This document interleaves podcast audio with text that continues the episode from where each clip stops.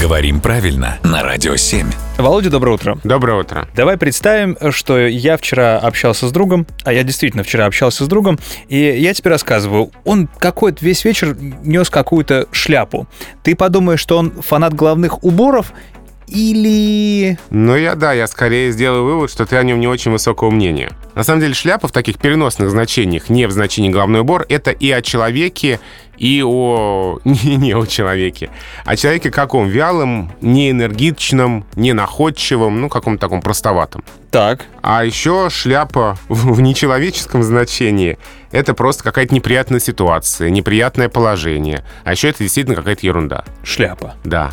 А еще есть глагол «прошляпить». Вот, я про него, кстати, совсем забыл. Глагол «прошляпить», который используется в значениях «упустить», «прозевать», «допустить оплошность». Я единственное сейчас подумал, очень хочется надеяться, чтобы нашу сегодняшнюю рубрику не называли этим же самым словом «шляпа». Мы разобрали все значения сегодня. Спасибо, Володя.